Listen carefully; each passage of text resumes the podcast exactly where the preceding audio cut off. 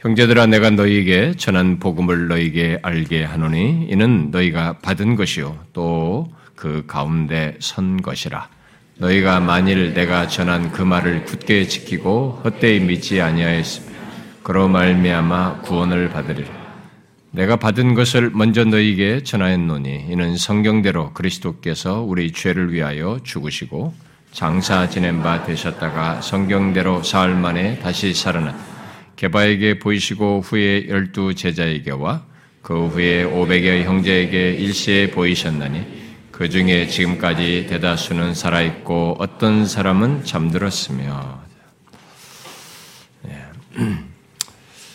여러분 제가 중간에 아, 인용을 할 것인데요. 혹시 제가 읽을 때 이해를 여러분들이 아, 좀 미리 하기 위해서 한번 참고로 좀 미리 같이 좀 읽어봅시다. 로마서를 앞에 좀 보십시다. 우리 본문은 그 자를 끼워놓고 로마서 1장을 어, 한번 보십시다. 238페이지 신약성 238 로마서 1장 아, 우리 1절부터 4절을 어, 미리 좀 어, 읽어 놓읍시다. 이게 같이 연관된 중요한 본문이니까요. 우리 1절부터 4절 교독해 봅시다. 예수 그리스도의 종 바울은 사도로 부르심을 받아 하나님의 복음을 위하여 택정함을 입었으니 이 복음은 하나님이 선자들을 통하여 그의 아들에 관하여 성경에 미리 약속하신 거죠. 그의 아들에 관하여 말하면 육신으로는 다윗의 혈통에 나셨고 성결의 영으로는 죽은 자들 가운데서 부활하사 능력으로 하나님의 아들로 선포되셨으니 곧 우리 주 예수 그리스도시니라. 아멘. 아, 우리는 지금 아, 이 땅을 사는 모든 인간에게 가장 필요한 소식이요. 모든 피조 세계까지 기다리며 듣고 싶어 한 기쁜 소식, 바로 복음이라고 하는 것에 대해서 살피고 있습니다. 이 복음은 어, 죄로 인해서 파괴와 상함, 죽음과 멸망으로 나아가는 모든 인간 존재와 피조 세계로 하여금 그런 허망한 조건에서 해방되고 구원 얻도록 얻을 수 있도록 하나님께서 그리스도 안에서 모든 일을 행하신 것에 대한 내용입니다.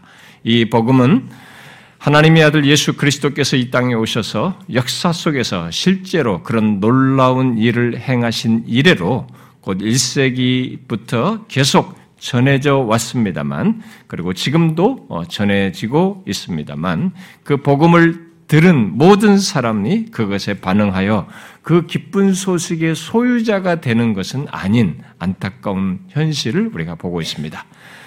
물론 아직도 이 복음을 전혀 듣지 못하는 사람들이 세계 각처에 있고 뭐 우리나라에도 있을 것입니다.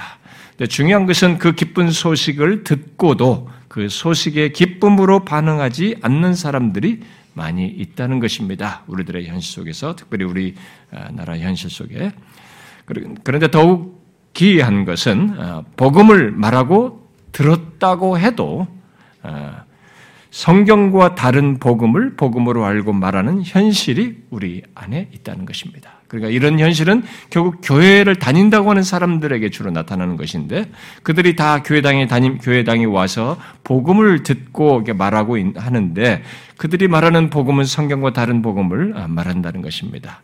그야말로 복음을 변하게 한 다른 복음들이 오늘날 우리의 현실 속에 흔해져서 이제는 복음을 듣고 예수를 믿는다고 하는 사람들에게 과연 복음을 알고 소유하고 있는지를 물어야 하는 그런 시대를 우리가 살고 있는 것이죠. 그래서 우리는 지난 시간까지 오늘날 우리들의 현실 속에 있는 이 다른 복음이라고 성경이 말한 것과 다른 복음이라고 할 수 있는 것들을 다양하게 살폈습니다. 지난 시간은 복음을 변하게 하는 것들에게서 흔히 볼 수 있는 특징을 종합적으로 얘기했죠. 곧 복음과 그것의 적용을 복음과 복음으로 인한 어떤 뒤따르는 적용 또는 결과를 혼돈하는 것입니다. 이것을 복음이라고 자꾸 말한답니다. 적용을 복음이라고 말하면 이게 혼돈하거나 이 두 개를 완전히 분리함으로써 복음을 말한다거나 이런 식으로 해서 성경과 다른 복음을 말하는 것이 우리들의 현 속에 흔하게 있다라는 것을 살폈습니다. 사실 일시적으로라도 우리가 이제 그런 복음에 대해서 분명히 어, 어, 분별하여서 대응을 해야 되는데 왜냐하면 일시적으로라도 그렇게 그렇게 잘못된 복음에 치우치고 왜곡된 복음, 그야말로 복음을 변하게 한 다른 복음을 따르게 되면 그 조건에서는 우리의 신앙과 삶이 함께 변하게 되기 때문에 그렇습니다.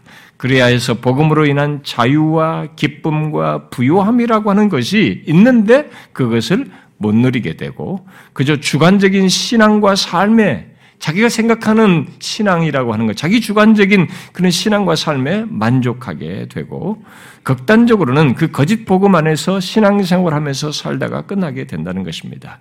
그러므로 우리는 먼저 아, 아, 이 아닌 것들부터 정확히 알 필요가 있었던 것이었고요. 어, 지금의 자신의 자신 안에서뿐만 아니라 앞으로의 삶 속에서도 그런 잘못된 것에 대해서 우리는 분별하여 조금도 어, 용인하지 말아야 되는 것입니다. 아무리 매력적이어도 어, 거기에 용인하지 말아야 할 것입니다.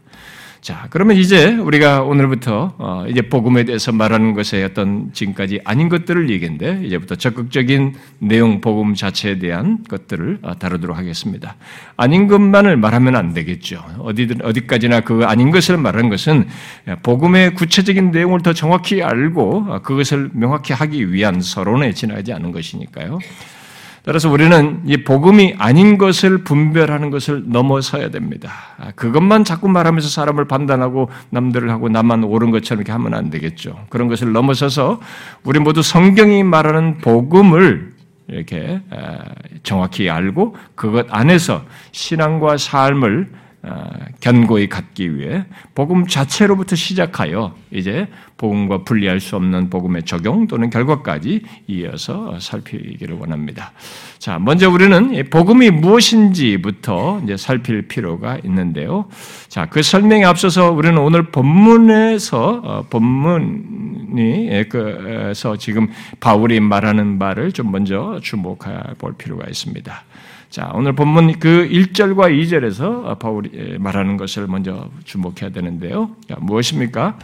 자, 분명히 여기서 이것은 이제 복음에 대해서 얘기를 하고 있습니다. 근데 이것은 복음에 대해서 우리가 어떠해야 하는지에 대한 설명을 먼저 1절과 2절에서 하고 있습니다. 복음은 단순히 그것이 무엇이다, 복음이라는 게 뭐야 라고 이렇게 정의하고 설명하고 지식적으로 정리하여 갖는 것이 아니라 우리들이 받고 그 가운데서 서야 하는 것이지. 그런 어떤 이 내용을 가지고 있고 영향력을 미치고 무엇인가 사람들에게 변하게 하고 생명을 주는 성격을 가지고 있는 것이지 이렇게 학문의 세계라든가 종교적인 어떤 지식의 차원에서 복음을 말하지는 않는다는 것입니다. 결국 복음은 우리의 존재와 삶을 위한 것이요. 이 세상에 대한 이해를 완전히 새롭게 하는 것임을 말해주고 있는 것입니다. 그래서 여기 1절부터 6절까지만 읽었습니다만 뒤에 이제 20절부터 아, 28절에 보면 그것에 연결해서 이 복음이 이 세상에 대한 이해를 완전히 새롭게 하는 것임을 연결해서 말해주고 있습니다. 그러므로 우리는 먼저 주의할 필요가 있는데요.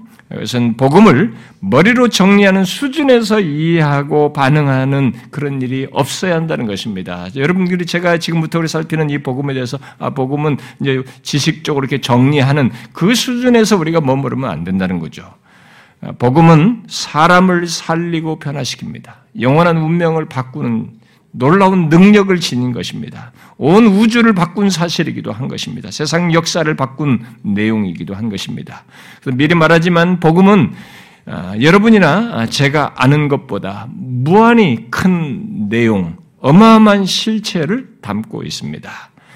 이 세상을 바꾼 내용이고 죄와 사망 아래 있는 인간을 그 조건에서 구원하는 내용을 담고 있는 것입니다.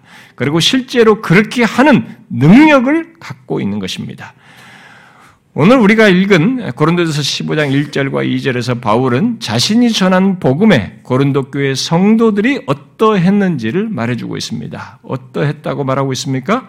그들에게 전하여 알게 한 복음에 대해서 그들이 받았고 그 가운데 섰다라고 말을 하고 있습니다.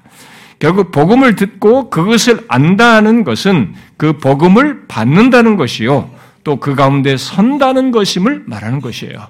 누가 복음을 안다라고 할 때 이 상태에 이르지 않았을 때는 이 사람은 복음을 안 것이 아니고 기독교에서 어떤 설명을 조금 들었던 것에 지나지 않는 것입니다. 그러니까 이 복음을 믿음으로 받아들여 그 가운데 신앙과 삶을 갖는다는 것이 그게 바로 복음을 안다는 것이죠. 일단 복음은 그렇게 하는 능력을 가지고 있다는 것을 여기서 어, 어, 증거해 주고 있습니다. 그 능력에 대해서 바울은 로마서 1장 16절에서 복음은 모든 믿는 자에게 구원을 주시는 능력이 됨이라라고 분명히 말했습니다.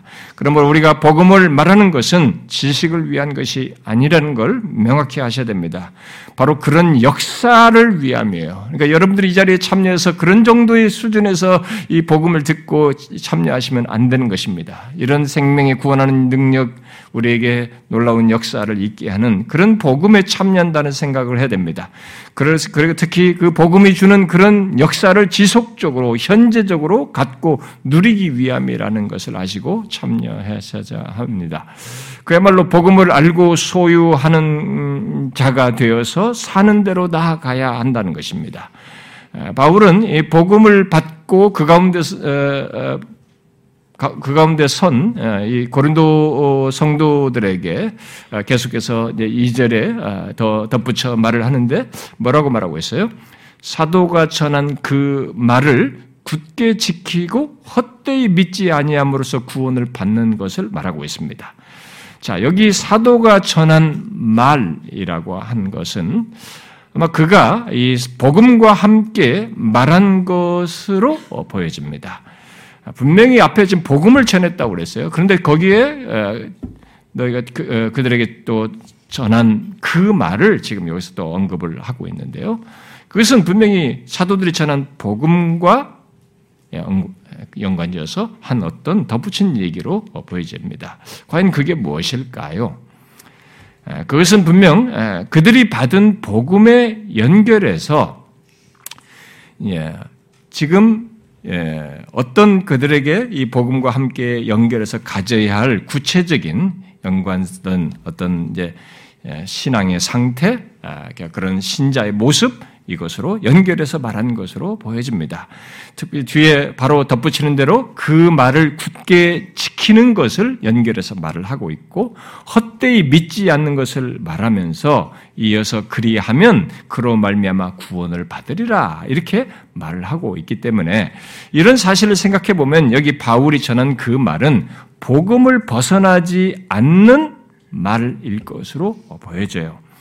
곧 복음에 대한 이해와 태도에서 확고해야 함을 덧붙여 말한 내용인 것으로 봅니다. 근데 그것을 굉장히 중하게 말을 했던 것으로 보여집니다. 이렇게 직접 언급할 정도로 결국 바울은 복음에 기초한 신앙을 갖는 것을 강조한 것이라고 볼 수 있어요. 그리하면 구원을 받으리라라고 구원을 받는다는 말까지 덧붙인 거 보게 될 때 복음에 기초한 신앙을 갖는 것을 강조한 것으로 보여집니다. 자, 그렇다면 결국 복음을 알게 된 상태 또는 그 복음을 알고 소유하게 된 사람에게 무엇이 있어야 한다는 것이겠습니까? 복음에 대한 이해와 태도에서 확고하고 복음에 기초한 신앙을 가져야 한다는 것입니다. 바울, 바울은 바로 그리하면 구원을 받으리라 이렇게 말하고 있어요. 여기 구원을 받, 으리라는 이 동사의 시제가 현재 시제예요.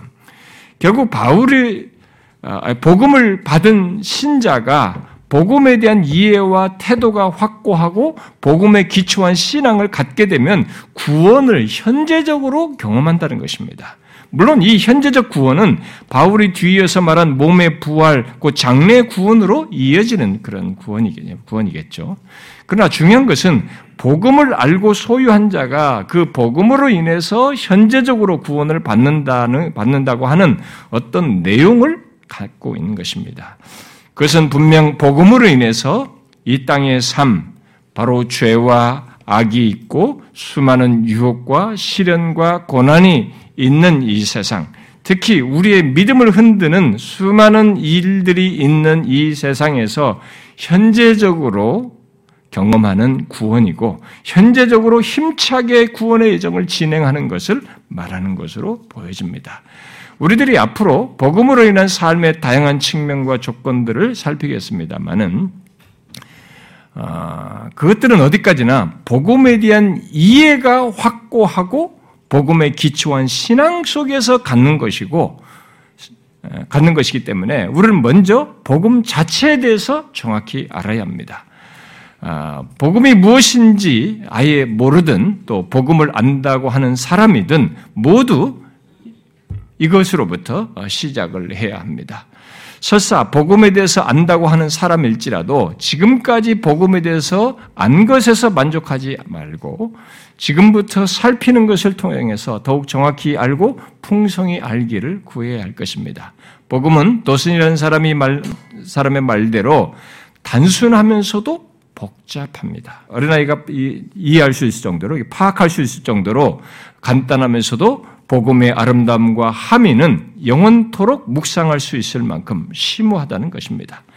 여러분은 이 말이 무슨 말인지 이제부터 확인하게 될 것입니다. 복음은 아, 우리로 하여금 알 수 있는 어떤 것을 말을 하지만 심지어 어린아이조차도 파악할 수 있는 어떤 내용을 담고 있지만 또한 우리의 이해가 미치지 못할 비밀스러우면서도 광대한 내용을 담고 있습니다. 그래서 로이존스 목사는 복음에 대한 우리 인간의 이성적 이해와 관련해서 다음 같은 말을 했어요.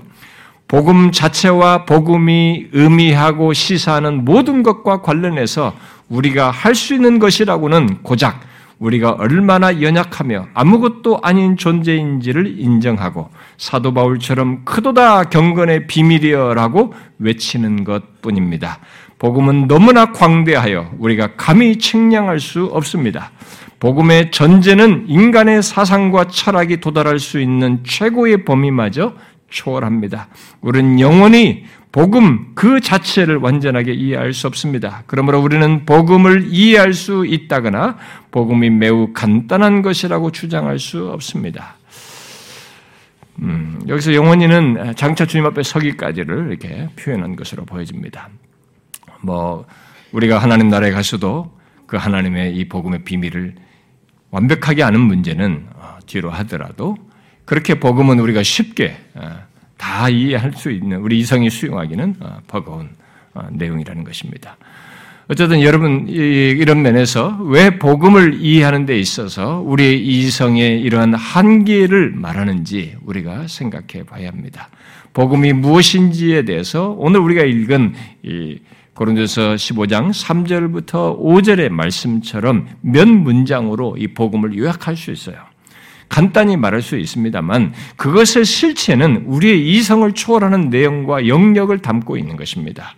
복음은 분명 여기 3절부터 5절의 말씀처럼 예수 그리스도께서 죽으시고 장사되시고 부활하시고 보이셨다는 말로 요약할 수 있습니다. 그러나 오늘 본문을 잘 보면 우리 인간의 이성을 초월한 그것조차도 독립된 사건이 아니라는 것을 말해주고 있습니다. 그것을 바로 성경대로라는 이 말을 앞에 덧붙임으로써 성경대로 있게 된 사건이라고 말을 함으로써 굉장히 광대한 배경을 가지고 있다는 것을 말해주고 있어요.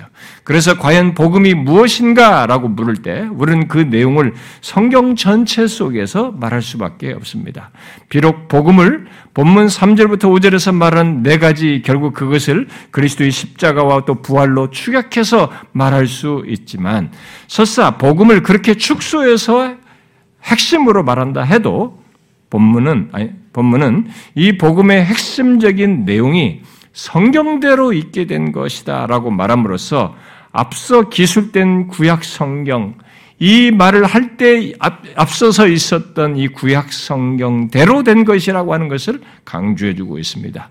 그래서 복음을 말하려면 그냥 예수 그리스도가 십자가에 달려 죽으시고 부활하셨다라고만 말할 수는 없는 거예요. 구약 성경에서 그 일이 있게 된 이 배경을 말하는 하나님의 이 창조와 그것을 더럽힌 타락 그리고 그 가운데서 아브라함을 불러서 메시아를 한 민족을 세우시고 택하시고 그 가운데서 메시아를 약속하시고 그 택한 백성들 안에서 계속 오실 메시아를 예언하시고 바로 그것이 성취된 것을 함께 말해야 하는 것입니다. 이런 맥락에서 우리는 복음이 무엇인가라고 할 때에 여기 성경대로를 포함해서 말을 해야 합니다. 여러분 누가 여러분들에게 복음이 무엇입니까? 라고 물을 때 여러분은 무엇이라고 답하겠습니까? 무엇이라고 대답하겠어요? 기독교는 시도 때도 없이 복음 복음 얘기합니다. 우리는 복음이라는 단어를 입에 달고 살아요. 예수 믿는 사람들이요. 자, 그런데 과연 어떤 사람이 여러분들에게 다가와서 예수 믿는다고 하니 그 당신들의 시도 때도 없이 복음 복음 하는데 그 복음이라는 게 뭐요? 라고 물으면 여러분들은 거기서 무엇이라고 대답하겠습니까? 뭐라고 대답하겠시겠어요? 복음이 무엇입니까, 여러분? 여러분이 이 질문을 인터넷상에 아, 올리게 되면 본문 3절과 5절을 요약해서 말하는 것으로부터 시작해 가지고 굉장히 다양한 정의를 하는 내용을 여러분들이 볼 수 있을 겁니다. 그 내용들 중에는 분명 아, 아, 어떤 조건에서든지 내가 어떤 모습을 하고 있든지 하나님을 나는 하나님이 나를 사랑하십니다. 라는 논지를 복음으로 말하는 것 을 여러분들이 보게 될 것입니다. 실제로 아, 이미 인터넷상에서 복음이 정의한 복음을 정의한 것들을 이렇게 읽고 그것을 책의 일부를 담은 어떤 사람의 그 책에서 제가 아, 본 내용 중에 이런 내용이 있었어요. 복음은 당신이 했던 일이나 당신이 어디에 있었거나 얼마나 많은 실수를 저질렀는가와 상관없이 하나님의 얼굴이 언제나 당신을 향할 것이라는 사실이다. 그분은 당신을 사랑하며 당신 쪽으로 돌아서서 당신을 바라보고 계신다. 이게 복음이다. 이렇게 정의를 했다는 거죠. 사람들은 복음을 그렇게 나를 위한 감미로운 어, 이야기로 말하기를 좋아합니다. 그렇게 복음에 대한 정의를 주관적인 적용으로 이해하는 것이 어, 흔하죠. 그런데 그렇게 이런 식으로 주관적으로 어, 적용해서 정의하는 것으로부터 시작해서 우리들의 현실 속에는 성경을 연구하는 학자들에 의해서까지 복음을 문화의 영역까지 확장해서 다양하게 정의하는 것을 현재 나와 있는 책들 속에서 여러분들은 볼 수 있습니다. 그런데 흥미로운 사실은 요즘 무척이나 많은 사람들이 책과 또 이런 단체 활동들을 속에서 또 어, 그리고 교회들까지 복음을 강조한다는 거예요. 이게 갑자기 바뀌었어요. 어, 요즘 갑자기 복음이라는 단어가 굉장히 유행어가 되어버렸습니다. 두드러지게 많이 말하게 됐어요. 여러분이 요즘 나오는 기독교 책들을 보면 복음이라는 말 담고 있는 책 제목이 갑자기 많아진 것을 발견할 수 있을 것입니다. 거기에는 그것이 아마 그것은 미국의 이 복음 연합이라고 하는 단체가 복음 중심의 사역이라는 것을 강조하고 그런 책들이 우리나라에 많이 번역되고 그것을 좋게 따르는 많은 목회자들이 또 이렇게 전하고 이런 것이 맞물려 있고 또 이렇게 순회 선교단 같은 데서 또 복음을 많이 강조하고 그런 용어들을 쓰고 그래서 뭐 이렇게 어, 책들이 또 유포되어서 또 그런 것 같기도 합니다. 어쨌든 특히 요즘 더 유행을 이게 불러일으킨 것은 미국의 복음 연합의 복음 중심 사역이라는 걸 강조해서 나온 것으로 보여져요. 특히 그 운동의 선두에 있는 팀 켈러라는 사람의 책이 우리나라에 많이 번역돼서 그, 그 단체에 동참하여서 사역하고자 하는 이 목사들이 많이 일어남으로써 요즘 복음 중심 사역, 복음, 복음 하는 일이 많이 나타나고 있어요. 아, 그래서 요즘 많은 목사들이 그들이 주장하는 복음 중심 사역을 이렇게 도전받아 가지고 복음 중심의 설교, 복음 중심의 사역, 복음 전도 사역, 복음 중심의 도시 사역, 뭐 이런 용어들을 쓰면서 많이 아, 따르려고 하고 있어요. 아, 네, 그로 인해서 요즘 새삼스럽게 복음이라는 말과 복음 중심이라는 것이 유행어가 됐습니다. 저는 아, 교회가 복음 중심이어야 한다고 하는 것은 두말할 것이 없고 옳은 일이라고 생각이 됩니다. 한 가지 아쉬운 것은 왜 이게 유행처럼 갑자기 일어났는가 의문이 드는 것이고 또 제가 혹시라도 이 복음이라는 것 또한 일시적인 유행이 된다거나 하나의 현실 타겟책이 될까봐 저는 염려하고 두려워합니다.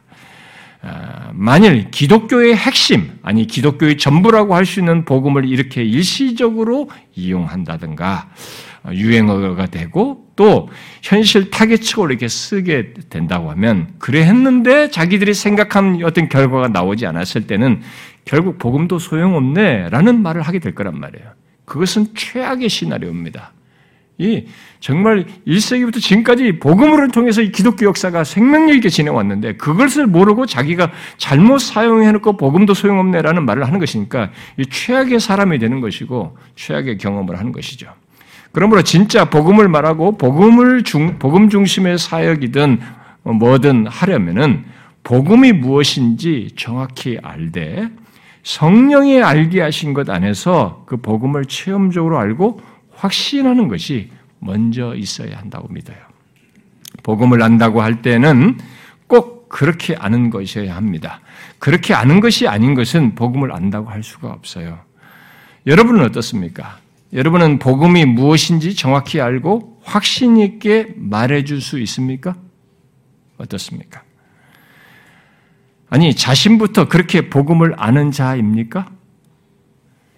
비록 우리의 이성을 초월하는 내용을 담고 있다 해도 오늘 본문에서 바울이 말하는 바대로의 복음을 확고히 또 확신 있게 알고 있느냐는 것입니다. 그것을 확인하고 그 상태로부터 나아가기를 원합니다. 여러분들이 복음을 확신하게 알고 확신하는 가운데서부터 뭔가 시작이 돼야지 이것이 아닌데 복음의 적용 결과 내가 열심히 교회에서 봉사를 했는데 뭐 직분을 했는데 뭐 어쩌는데 이걸 가지고 자꾸 자기를 말하게 되면 정말로 이상한 사람이 될 수 있어요. 결론이 아닐 수 있는 것입니다. 모든 신앙의 시작은 복음에 대한 정확한 암과 소유 속에서 시작돼야 돼요. 여기서요. 예. 이 복음 자체가 무엇인지에 대한 정확한 이해와 확신 속에서 있어야 되는 것입니다. 자, 그것을 위해서 먼저 성경이 복음을 어떻게 말하는지부터 우리가 좀 볼 필요가 있는데요. 자, 오늘 읽은 본문을 여러분이 잘 보십시오. 성경에 복음에 대해서 말한 내용들이 많이 있습니다만 그 중에서 복음에 대해서 가장 기본적으로 간략하게 말한 내용이 오늘 본문 3절부터 5절의 내용이에요. 이 복음에 대해서 바울 또한 받은 것이다. 자기도 받은 것이다. 라고 그랬어요. 받은 것을 전한다고 그랬죠. 그러니까 이것은 흔히 신약의 복음서, 마테마가, 누가, 요한, 또 어떤 다른 서신들이 쓰여지기 전에 사도들에 의해서 앞서서 전해지고 1세기 그리스도인들이 듣고 믿어서 신자가 된 그 내용의 요약이에요. 복음의 내용의 요약으로 말을 하는 것입니다. 바로 성경대로 그리스도께서 우리 죄를 위해 죽으시고 장사 지낸 바 되었다가 성경대로 사흘 만에 다시 살아나시고 개바에게 보이시고 후에 열두 대에게 다른 사람들에게 보이셨다라는 얘기입니다. 자, 아, 너무 간단한 복음 진술이죠. 그러나 바로 이 복음이 이 세상 역사를 바꾸고 죄와 사망 아래 있는 인간을 그 상태로부터 구원을 얻게 하는 기쁜 소식인 것입니다. 성경대로 예수 그리스도께서 우리 죄를 위해 죽으시고 장사되시고 부활하시고 나타내 보이신 것이 바로 복음인 것이죠. 이렇게 기술된 복음을 우리가 같이 아까 참고로 읽었던 로마서 1장은 이렇게 기록하고 있는 거죠. 이 복음은 하나님이 선지자들 통하여 그의 아들에 관하여 성경에 미리 약속하신 것이라. 이 말은 오늘 본문으로 표현하면 성경대로라는 말을 표현한 구체적으로 설명한 것입니다.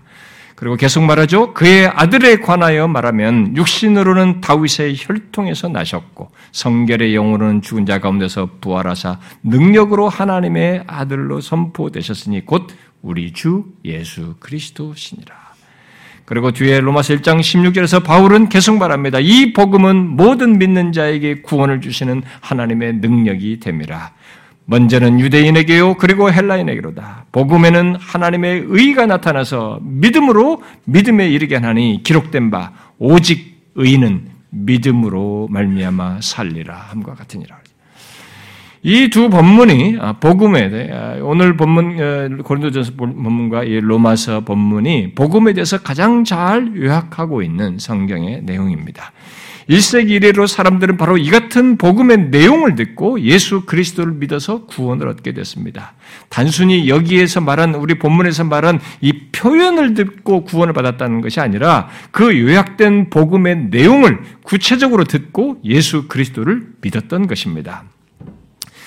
아, 단순히 본문 3절부터 5절에서 말하는 소위 복음 사건으로 말하는 그리스도께서 우리를 위해 죽으시고 장사되시고 다시 살아나시고 나타나 보이셨다라는 이 정도의 그냥 예수께 일어난 예수님 자신에게만 일어난 사건 설명만 듣고 구원을 받은 것은 아니었어요. 아, 고린도 교회 성도들에게 위해서 보여주듯이 그들은 이 놀라운 복음 사건이 성경대로 있게 된 것을 알고 믿고 구원을 얻은 것입니다.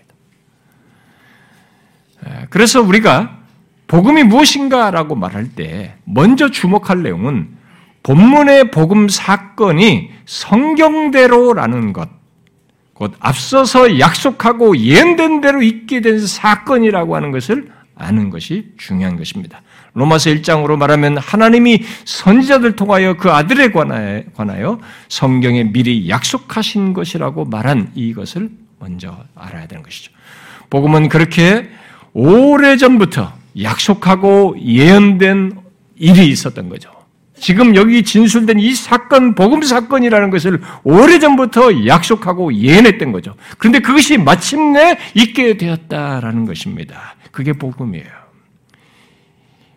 1세기 당시에 복음으로 번역한 이 헬란 말은 우리가 유한겔리온이라고 말하잖아요. 이 헬란 말은 항상 좋은 소식과 관련해서 썼던 말입니다. 곧 어떤 좋은 일이나 사건을 좋은 소식으로 알리고 선포하고 선언하는 것을 복음이다라고 이렇게 말했어요.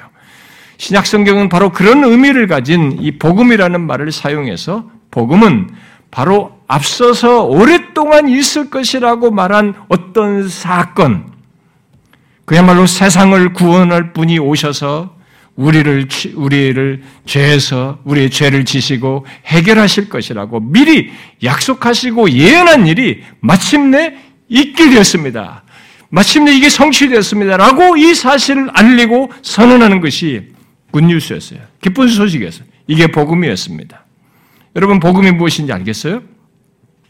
이것은 1차적으로 오랫동안 기다리고 기다렸던 일, 바로 그 기쁜 소식을 알리고 선언하는 것입니다. 이미 약속되고 예언된 메시아가 오셔서 우리 죄를 위해 죽으시고 장사되시고 부활하시고 나타나셨습니다. 라고 선언하는 것입니다. 그러므로 본문에서 성경대로라는 말은 그 예수 그리스도의 복음 사건이 앞서서 약속한 것에 따라서 있게 된 사건이라는 것을 말해주고 있는 것입니다. 그 놀라운 역사적 현장에 있었던 사도들을 곧 앞서서 말해온 약속과 예언이 마침내 성취된 것을 본 이 사도들에 의해서 자신들이 직접 보고 목격하고 확실한, 확인한 그 소식을 그 기쁜 소식을 그들이 알리고 선언한 것이죠. 바로 그것이 복음을 전하는 것이었던 것입니다. 오늘 보면 3절부터 5절의 네 가지 표현은 바로 그런 역사적인 현장에서 성취를 보고 확인한 사도들이 전한 복음 사건, 복음의 핵심을 말하는 것입니다. 그래서 1세기부터 복음을 전한다는 말은 바로 구약에서부터 계속 약속되고 예언된 하나님의 구원 소식, 바로 예수 그리스도께서 오셔서 행하시고 이루실 것을 알리고 선포하고 선언하는 것이었습니다. 이 같은 일을 찰스 웨슬리 같은 사람은 찬송가 시로, 찬송시로 표현했죠. 오랫동안 기다리던 주님 강림하셔서 죄에 매인 백성들을 자유롭게 하시네. 오래 기다리던 백성 많은 복을 받겠네. 이게 복음에 대한 표현이에요. 복음을 알리고 전하는 것이죠. 찬송시로 말한 것입니다. 이러한 복음이 역사적인 배경 때문에 우리는 그 복음을 그리스도께서 우리 죄를 위해 죽으시고 장사되시고 다시 살아나시고 나타내 보이신 것이 성경대인, 성경대로인 것으로부터 시작을 해야 되요 복음이 무엇이냐라고 말하면 이 복음 사건이 성경대로인 것부터 그렇다는 사실로부터 시작을 해야 하는 것입니다. 자, 그러면 성경이 말하는 복음을 알려면 그럼 어떻게 해야 될까요? 더 구체적으로 우리는 먼저 여기 성경대로에 해당하는 것을 알아야 합니다. 하비라는 사람은 성경의 핵심은 복음이다. 성경의 모든 기록은 복음을 위한 준비이거나 복음에 대한 선언이거나 복음의 참여다라고 말했습니다.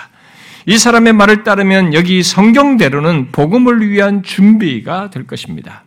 그러나 우리는 좀 더 구체적으로 다음 세 가지를 봄으로써 알아야 합니다. 제일 먼저 복음이 성경대로 있게 되었다는 사실, 로마서 1장으로 표현하면 하나님이 선제를 통해서 그의 아들에 관하여 성경에 미리 약속하셨다는 사실, 바로 구약에서부터 말해온 소위 복음 이야기를 먼저 우리가 알아야 합니다. 그것 없이 독립된 사건으로 이 사건만 가지고 복음을 말할 수 없어요. 그리고 그 내용 속에서 우리는 복음서에 기록된 복음 사건, 그렇게 말해온 이 복음 얘기가 있을 것을 얘기했던 것이 바로 실제로 있게 된 오늘 본문의 네 가지로 표현된 이 복음 사건.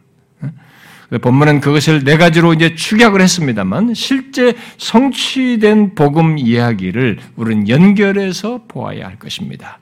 그리고 이어서 그 복음에 대한 선포와 증거를 보아야 합니다. 이게 복음에 대한 이해예요. 복음을 설명하려면 그렇게 이해해야 되는 것입니다. 복음의 내용은 이 세 가지를 말하는 것입니다. 그러나 복음을 말할 때 우리는 거기서 끝나면 안 되는 거죠. 아, 우리가 다른 복음들이 이 복음 자체만 얘기지 그 다음 적용과 결과를 빠뜨림으로써 또 이걸 혼돈함으로써 분리시킴으로써 아, 다른 복음이 됐던 것처럼 아, 우리는 이, 이것에 따라서 복음에 대한 반응과 요구, 복음으로 인한 역사와 다양한 결과들을 연결해서 살펴야 할 것입니다. 아, 그것들은 모두 복음의 적용과 결과로서 복음과 분리되지 않는 것이기 때문에 우리가 복음을 알고 소유한다라고 할 때는 그 내용을 끼고 얘기해서 우리는 바로 연결해서 분리되지 않고 다루게 될 것입니다. 그러나 우리는 이 복음 자체에 대한 이해가 충분하고 확실한 가운데서 그 다음 얘기이기 때문에 우리는 여기에 먼저 집중하게 될 것입니다.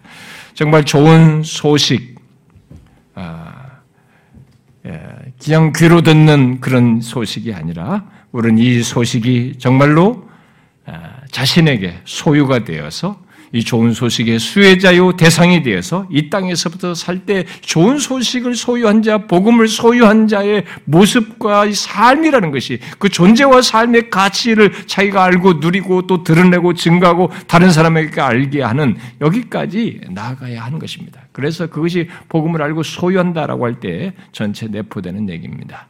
자, 그런데 그 첫 단추는 정말 복음을 복음으로 아는 것입니다. 성경이 말하는 복음이 나에게 기쁜 소식이 아니다면 그건 이상한 겁니다. 교회를 다니는데 복음을 얘기했는데 자기들 하나도 설렘도 없어요. 그것이 자신에게서 최고의 가치도 아니야. 이게 자기에게 아무런 기쁜 소식이 되지 않다면 이 사람은 뭐가 문제가 있는 것입니다. 이 사람에게 기쁜 소식은 가짜 복음 앞에서 말한 것처럼 빨리 복 받게 된다거나 내가 기도했는데 뭐가 해결된다거나 문제가 있는 이런 실용주의적인 복음이든지 어? 이런 치유의 복음이든 번성신은 이런 걸 가지고 자기가 만족을 하는 것이죠. 그러니까 잘못된 것이죠. 그래서 복음을 복음으로 아는 것이 먼저 있어야 됩니다. 이것을 제대로 정확히 아는 것이 먼저예요. 자, 여러분 지금부터 듣게 될 복음, 곧 기쁜 소식은 이 세상을 바꾼 기쁜 소식이에요. 정확히 아셔야 됩니다. 나의 운명을 영원히 바꾸는 바꾼 그 복된 소식입니다. 그동안 들었던 안 들었던 또 다르게 들었던 이제부터 여러분들이 잘 듣고 진짜 복음이 자신에게 복음이 되는지를 확인하셔야 합니다. 성경은 이 세상 역사 바로 과거로부터 현재 미래까지 이 세상 역사에 유일한 기쁜 소식으로 이것을 얘기합니다. 또다시 생길 수 있는 기쁜 소식이 아니에요. 전 인류 역사의 유일한 기쁜 소식으로 성경은 진술하고 있습니다. 이것을 성경의 기록상으로만 보면 BC 15세기부터 AD 1세기까지 최소한 1500년 기간 동안에 연결된 성경의 기록이 계속 저자를 달리하면서 계속 있어 왔고 그때그때마다 주신 계시들을 기록한 성경이지만 이 1500년, 600년에 가까운 기간을 두고 기록된 모든 성경의 기록이 인류 역사의 과거와 현재와 미래의 모든 유일한 사건으로 기쁜 소식으로 이 메시아 예수 그리스도를 얘기합니다. 오늘 본문에 있는 복음 사건을 가장 기쁜 소식으로 얘기해요. 유일한 기쁜 소식이에요.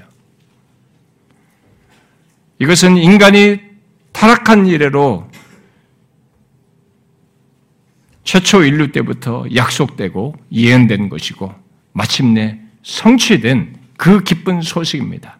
그 소식을 듣고 알아 거기에 들었고 알아들어서 반응한 사람들은 모두 죄와 사망에서 구원 얻는 경험을 했습니다. 그런 특별한 소식이에요. 그 소식은 영생을 얻게 하는 소식인 것입니다. 이 소식은 지금 사는 이 세상 눈으로 보는 모든 피조 세계까지 왜 항상 죽음의 그림자가 드리워져서 실제로 죽음이 있어야 되는지 이 의문에 대해서 답을 얻지 못한 이 피조 세계와 인간에게 답을 준 것입니다. 모든 인간에게 해답과 해결책을 제시한 유일한 소식인 것입니다. 이것은 인간의 타락으로 사망이 있게 된 조건에서 그 조건 아래 있는 인간의 죄를 해결하기 위해서 곧 그 죄를 대속하기 위해서 완전한 자격과 조건을 가진 희생 제물, 그야말로 죄 없는 희생 제물이 세워질 것이라는 약속을 따라서 실제로 그 희생 제물로 그리스도가 오셨고 마침내 그가 희생 제물이 되셨다는 소식입니다. 그 모든 것이 성취된 것을 본 바울은 로마서 3장에서 이 예수를 하나님이 화목제물로 세우셨으니라고 말했습니다. 놀라운 일이 벌어졌다라는 거죠. 실제로 성취되었다라는 것입니다. 오늘 본문에 그리스도께서 우리 죄를 위해 죽으셨다라고 죽으셨고 다시 살리셨다고 말을 하고 있는데 살아나셨다고 말하는데 여기 그리스도라는 이 헬란 말은 구약의 히브리 말로는 바꾸면 메시아예요. 바로 우리 죄를 대속할 메시아가 와서 완전한 희생제물로서 죽으시고 장사되시고 3일 만에 부활하시고 많은 사람들에게 나타내 보이셨다라는 것입니다. 바로 그런 놀라운 일, 죄 있는 인간의 운명을 완전히 바꿀 그 놀라운 일이 역사 속에 실제로 일어났다는 것입니다. 그리고 계속되는 내용은 그 그리스도께서 하늘로 올리워져서 세상의 주님으로서 통치하시며 장차 그가 다시 오심으로써 산자와 죽은 자를 심판하시고 나누시게 될 것을 말하고 있는 것입니다. 그래서 실제로 그 예수 믿는 사람들이 부활하고 영생으로 나가는 것이 있을 것까지 이 복음과 연결해서 바울은 이 고린도서 15장에서 말하고 있습니다. 바로 그것이 고린도서 15장 20절부터 28절의 내용이에요. 이것은 예수 그리스도께서 죽은 자 가운데서 다시 살아나신 이후로 최후 심판에 있기까지 모든 존재와 세계를 통치하시고 마지막에는 사망이라고 하는 것. 죄로 인해서 이 피조 세계에 사망이라는 것이 생겼는데 이분이 모든 걸 해결했기 때문에 마지막에 이 마지막 남은 가장 강적인 사망이라고 하는 것을 영원히 멸하실 것이라는 것을 말하고 있습니다. 그리고 그 가운데서 복음을 믿은 자들에게 몸의 부활을 통해서 영생으로 나아갈 것을 말하고 있는 것입니다. 여러분이 한번 보십시오. 우리가 거기 뒤에 15장을 한번 보세요. 그 15장 20절부터 28절 한번 보세요. 이 복음을 그, 그걸로 연결시키고 있는 겁니다. 한번 저하고 여러분 읽어봅시다. 뭐 제가 설교 중에 잘 읽지 않습니다만 한번 우리 20절부터 28절까지 어, 한 번씩 교독해서 읽어봅시다. 그러나 이제 그리스도께서 죽은 자 가운데서 다시 살아나사 잠자는 자들의 첫 열매가 되셨도다. 사망이 한 사람으로 말미암았으니 죽은 자의 부활도 한 사람으로 말미암는다. 아담 안에서 모든 사람이 죽은 것 같이 그리스도 안에서 모든 사람이 삶을 얻으리라. 그러나 각각 자기 차례대로 되려니 먼저는 첫 열매인 그리스도요. 다음에는 그가 강림하실 때 그리스도에게 속한 자요. 그 후에는 마지막이니 그가 모든 통치와 모든 권세와 능력을 멸하시고 나라를 아버지 하나님께 바칠 때라. 그가 모든 원수를 그 발 아래에 둘 때까지 반드시 왕노릇 하시리니 맨 나중에 멸망받을 원수는 사망이니라. 만물을 그의 발 아래에 두셨다 하셨으니 만물을 그 아래에 두신다 말씀하실 때 만물을 그의 아래에 두신 이가 그 중에 들지 아니한 것이 분명하다. 다 합시다. 만물을 그에게 복종하게 하실 때에는 아들 자신도 그때 만물을 자기에게 복종하게 하신 이에게 복종하게 되리니 이는 하나님이 만유의 주로서 만유 안에 계시려 하심이라. 이렇게 이 온 우주 만물이 창조된 일에 역사 속에서 그래서 가장 놀랍고 특별하고 영원히 기억될 일, 그야말로 세상과 사람의 운명을 바꾸는 그 기이하고도 놀라운 일은 바로 그리스도가 성경대로 이 땅에 오셔서 우리 죄를 위해 죽으시고 장사되시고 3일 만에 다시 살아나셔서 나타내 보이시고 여기서 말한 것처럼 최후의 심판의 사망을 완전히 멸하기까지 통치하시며 결론을 주신다는 사실입니다. 우리가 흔히 예수 그리스도의 십자가와의 부활로 요약해서 복음을 말합니다만, 그리고 그, 그리고 그 일이 있은 이후에 지금까지 이 세상의 수많은 사람들은 성경대로 있게 된 이 놀라운 소식, 이 세상이 놀랄 이 기쁜 소식을 듣고 구원을 받았습니다. 아무도 해결해 주지 못하고 스스로 어찌할 줄 모르는 어떻게 해결하지 못하는 이 죄와 그로 인한 사망으로부터 구원 얻는 일이 바로 이 복음을 듣고 있게 된 것입니다. 그것은 지금까지 여기에 왔어요. 우리는 저쪽으로부터 시작하면 파리스트예요. 극단입니다. 극동입니다. 여기까지 복음이 들어왔어요. 그래서 이미 1세기부터 그렇게 진행되어서 이 복음을 듣고 수많은 사람들이 예수를 믿고 구원을 얻게 됐습니다. 그런 놀라운 일이 복음을 들을 때 있게 됐어요. 그래서 복음이 구원해 놓는 능력이라고 말한 거예요. 복음의 능력인 것이죠.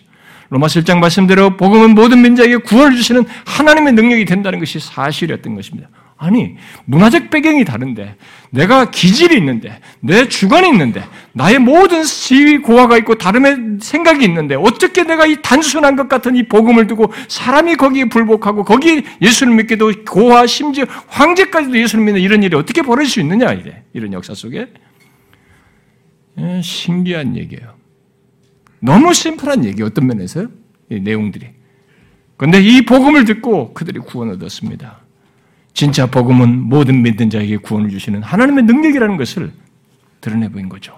1세기부터 지금까지 모든 민족, 족속, 인종을 달리해서 사, 사회적인 지위 고하를 막론하고 남녀노소를 막론하고 모든 세대의 모든 사람들이 이 복음을 듣고 구원 얻는 일이 있게 되었습니다. 다 성경대로 있게 된 이 놀라운 복음에 대한 말씀을 듣고 일어난 일인 것이죠. 저도 10살 때 복음을 듣고 어, 구원을 받았습니다.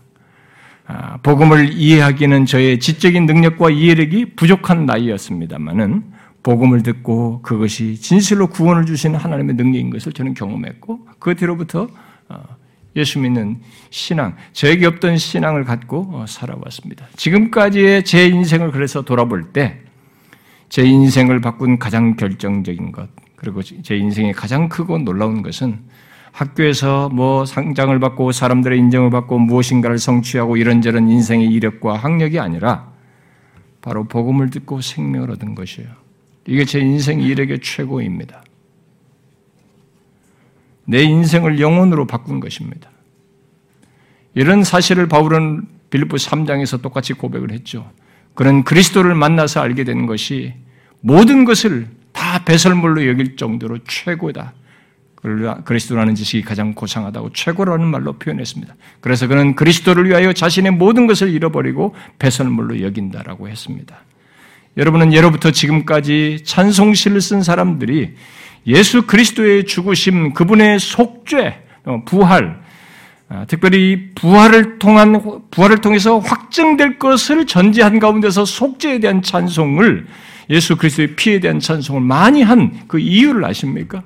여러분들 성경 우리나라가 일부 담고 있지만 역사적으로 실제로 많은 사람들이 이 찬송 속죄에 대한 찬송, 예수 그리스도의 십자가와에 대한 그 그의 피에 대한 찬송이 많아요. 역사적으로. 왜 이런 찬송을 옛날 사람들이 많이 찬송한 작사한지 아십니까? 상대적으로 오늘날 이 시대의 찬송 작사가들은 여기에 좀 둔해요. 어, 자꾸 나를 나를 위한 하나님 나에게 이 자꾸 너무 주관적인 정, 가사를 주로 많이 하지만 예로부터 선배들이 다 할 때는 찬송 예수 그리스도의 속죄에 대한 찬송을 많이 작사했습니다. 왜 그래요? 그것은 모두 복음의 핵심을 찬송하는 것이었습니다. 자신들이 듣고 믿게 된 그 복음을 증거한 것이죠.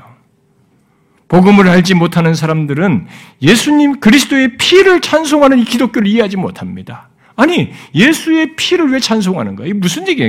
이거 완전 섹트들이다, 이거. 그래서 1세기 당시에 실제로 성찬을 할때이 포도주를 하는데 이게 예수 그리스도 피라고 하니까 로마 사람들이 이, 이 사람들 문제가 있다고 다 고발했지 않습니까? 그런 일이 벌어져요. 이해를 못했던 거죠. 여러분 왜 예수 그리스도가 이 그리스도의 속죄와 피를 찬송합니까? 그것은 복음, 복음의 핵심을 자신들이 듣고 믿어온 복음에 대한 감동, 그것을 시로 표현한 것이죠. 우리가 유명한 자주 부르는 찬송 중에 로울이라는 사람이 작시한 거죠. 나의 죄를 씻기는 예수의 피밖에 없네. 다시 정케하기도 예수의 피밖에 없네. 나의 죄 속하기는 예수의 피밖에 없네. 예수의 흘린 피, 날 희게 하오니 귀하고 귀하다. 예수의 피밖에 없네. 이건 복음을 알지 못하는 사람은 이해를 못합니다. 이런 찬송이 어떻게 성립이 됩니까? 여러분은 이 찬송을 이해하십니까? 깊이 공감하십니까? 이것은 모두 오랫동안 약속했던 그리스도께서 오셔서 마침내 우리의 영원한 숙제인 죄를 지시고 우리 죄를 위해 죽으심고 다시 살아나심으로써 죄를 해결하셨다, 사망을 해결하셨다라고 하는 그것의 찬송시예요. 그래서 그리스도의 피밖에 없습니다. 라고 말한 것입니다. 이게 복음을 아는 자예요. 어떻습니까? 여러분들에게 있어서 여러분은 이 복음을 아는 사람들입니까? 그래서 여러분의 인생을 바꿀 결정적인 것이 또 가장 크고 놀라운 것이 다른 것이 아니라 복음을 듣고 믿게 된 것이고 소유된 것이라고 말할 수 있습니까? 저는 여러분 우리 공동체에 속한 여러분들이 아, 실제로 한 사람도 빠짐없이 진짜 복음이 내 인생을 바꾼 결정적인 것이고 최고입니다. 복음을 믿고 복음을 듣고 믿게 된 것이 돌아볼 때 내 인생의 최고의 가치입니다. 라고 말할 수 있는 상태가 되길 바래요. 여러분 이것이 그리고 헛되이 신념이 아니에요. 여러분들이 여기서 아멘하고 생각으로만 동의하는 이 수준이 아닙니다. 이 복음은 진짜 능력이 있습니다. 나를 전혀 예수 예자도 싫어했던 나를 바꾸는 데 있어서도 구원하는 능력이 될 뿐만 아니라 이 구원하는 능력은 현재적으로 지속되어 나타납니다. 신자의 삶에서 복음에 적용해서 내 나라는 사람에게 생긴 이 존재와 삶의 변화의 가치를 자기는 드러내요. 그래서 죄를 달리 보죠. 대신 하나님이 기뻐하시는 것을 좋게 여기며 주께서 말씀하시고 그 뒤를 따르라고 하시는 것을 더 귀히 여기는 거죠. 그 상태까지 가셔야 합니다. 그게 복음을 알고 소유한 자예요. 저 여러분 전체가 그런 상태에 이르기를 바라고요. 그런 복을 같이 누릴 수 있기를 바랍니다. 기도합시다.